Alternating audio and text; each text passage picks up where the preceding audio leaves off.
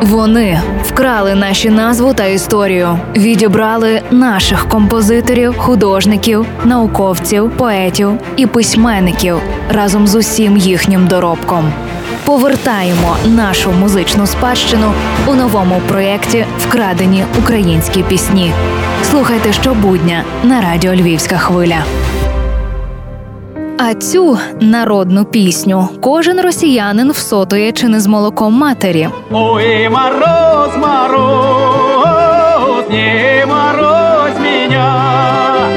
Хоча пісню Ой мороз, мороз, ні мороз міня і називають народною, проте росіяни вважають її авторкою Марію Морозову Уварову, солістку Воронезького російського хору. За її словами, у грудні 1954 року вона написала пісню для дуету з чоловіком Олександром. А у 1956 році пісня вийшла грамплатівкою. Однак авторство не було належно зафіксовано.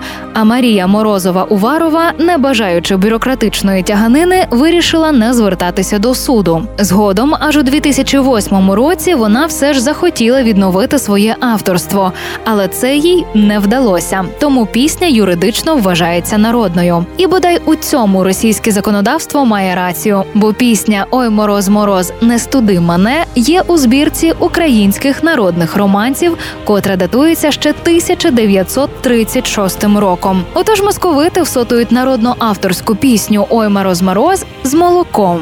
Біда лише, що молоко чуже.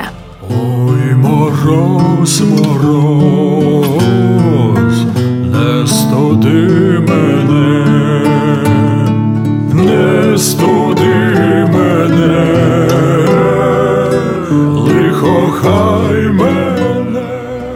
І це був черговий випуск проєкту Лесі Горошко Вкрадені українські пісні. З вами в ефірі була Євгенія Науменко. Почуємося.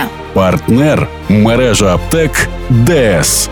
Якщо День Незалежності, то з львівською хвилею. Якщо ліки, то в ДС.